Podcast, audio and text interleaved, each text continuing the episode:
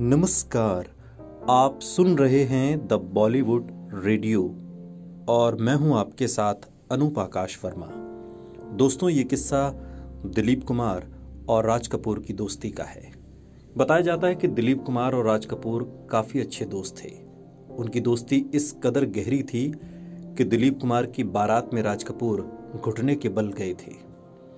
वहीं राज कपूर के निधन से पहले दिलीप कुमार भी उनसे मिलने गए थे और वहाँ जाकर उन्होंने न केवल बॉलीवुड के शोमैन से माफ़ी मांगी, बल्कि उनके पास बैठकर फूट फूट कर रोने भी लगे थे। राज कपूर और दिलीप कुमार से जुड़ी इस बात का खुलासा खुद ऋषि कपूर ने अपनी ऑटोबायोग्राफी में किया है। रिपोर्ट्स के माने तो दिलीप कुमार को राज कपूर के अस्पताल में भर्ती होने की खबर मिली थी। वो पाकिस्तान से मुंबई आने के बाद तुरंत दिल्ली के लिए रवाना हो गए। अपने दोस्त को बेड पर लेटा देखकर जहाँ एक तरफ़ दुख हुआ तो वहीं दूसरी तरफ़ वो उन्हें जगाने की कोशिश करने लगे। ऋषि कपूर ने राज कपूर और दिलीप कुमार के बारे में बात करते हुए कहा, मुझे अच्छे से याद है कि वो किस तरह से उस कमरे में पहुँचे, जहाँ राज कपूर साहब लेटे हुए थे। उन्होंने एक कुर्सी ली और राज कपूर साहब के बेड के पास रखी। उन्होंने पापा का हाथ पकड़कर कहा, राज, आज मैं भी देर से आया। माफ़ कर दे मुझे। ऋषि कपूर ने अपनी किताब खुल्लम खुल्ला में इस बात का ज़िक्र किया है। उन्होंने लिखा है कि दिलीप साहब ने पापा से कहा कि मुझे मालूम है कि तुझे लाइमलाइट में रहना पसंद है, लेकिन अब बहुत हो गया। उठो और मुझे सुनो।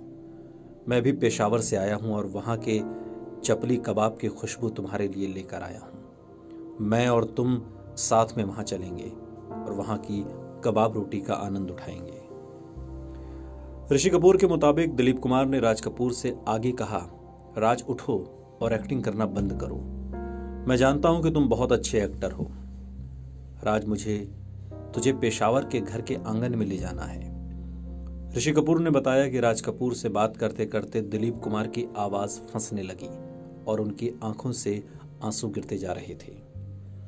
ऋषि कपूर ने बताया कि कुछ देर बाद दिलीप कुमार वहाँ से खड़े हुए और दरवाजे की तरफ़ चले गए। उन्होंने पीछे मुड़कर आखिरी बार अपने दोस्त की तरफ़ देखा। आपको बता दें कि दिलीप कुमार काफ़ी शर्मीले किस्म के इंसान थे और ऐसे में राज कपूर ने उनका शर्मीलापन दूर करने के लिए काफ़ी कोशिश भी की थी। दोनों की दोस्ती बहुत गहरी थी। इसकी कई वजह हैं। एक तो दोनों पाकिस्तान से आए थे। आसपास ही दोनों के घर थे। दोनों को पाकिस्तान बहुत याद आता था। वो मिट्टी याद आती थी जहाँ उन्होंने जन्म लिया और दोनों की ये ख्वाहिश थी कि वहाँ पर एक बार जाकर अपने उस पुराने घर का दीदार करें। सुनते रहिए द बॉलीवुड रेडियो। सुनता है सारा इंडिया।